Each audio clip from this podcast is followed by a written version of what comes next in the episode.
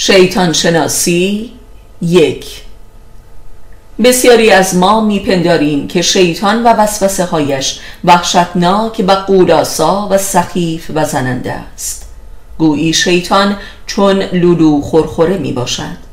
در حالی که توصیف قرآن درباره شیطان اتفاقا برعکس پندار ماست و میفرماید که شیطان امیال و اعمالتان را برایتان زیبا و لطیف می‌سازد و شما را به آن مقرور می کند و اتفاقا شما را از فقر و نداری به وحشت می اندازد و بدین گونه در شما رخ نمی کند به قول قرآن تنها کالای شیطان برای انسان همان غرور است. و آدمی فقط از طریق زیباسازی افکار و اعمال زشت خود مغرور می شود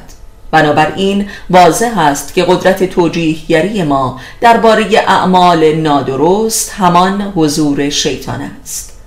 شیطان در قلمرو منطق و ذهنیت ما از درب مفاهیمی چون عشق، خدا، سعادت، پیشرفت، علم، افتخار خدمت و قداست ها وارد می شود و بدین گونه است که می تواند فسق را عاشقانه سازد و خیانت را لباس خدمت بپوشاند و بخل را تعبیر به غیرت نماید.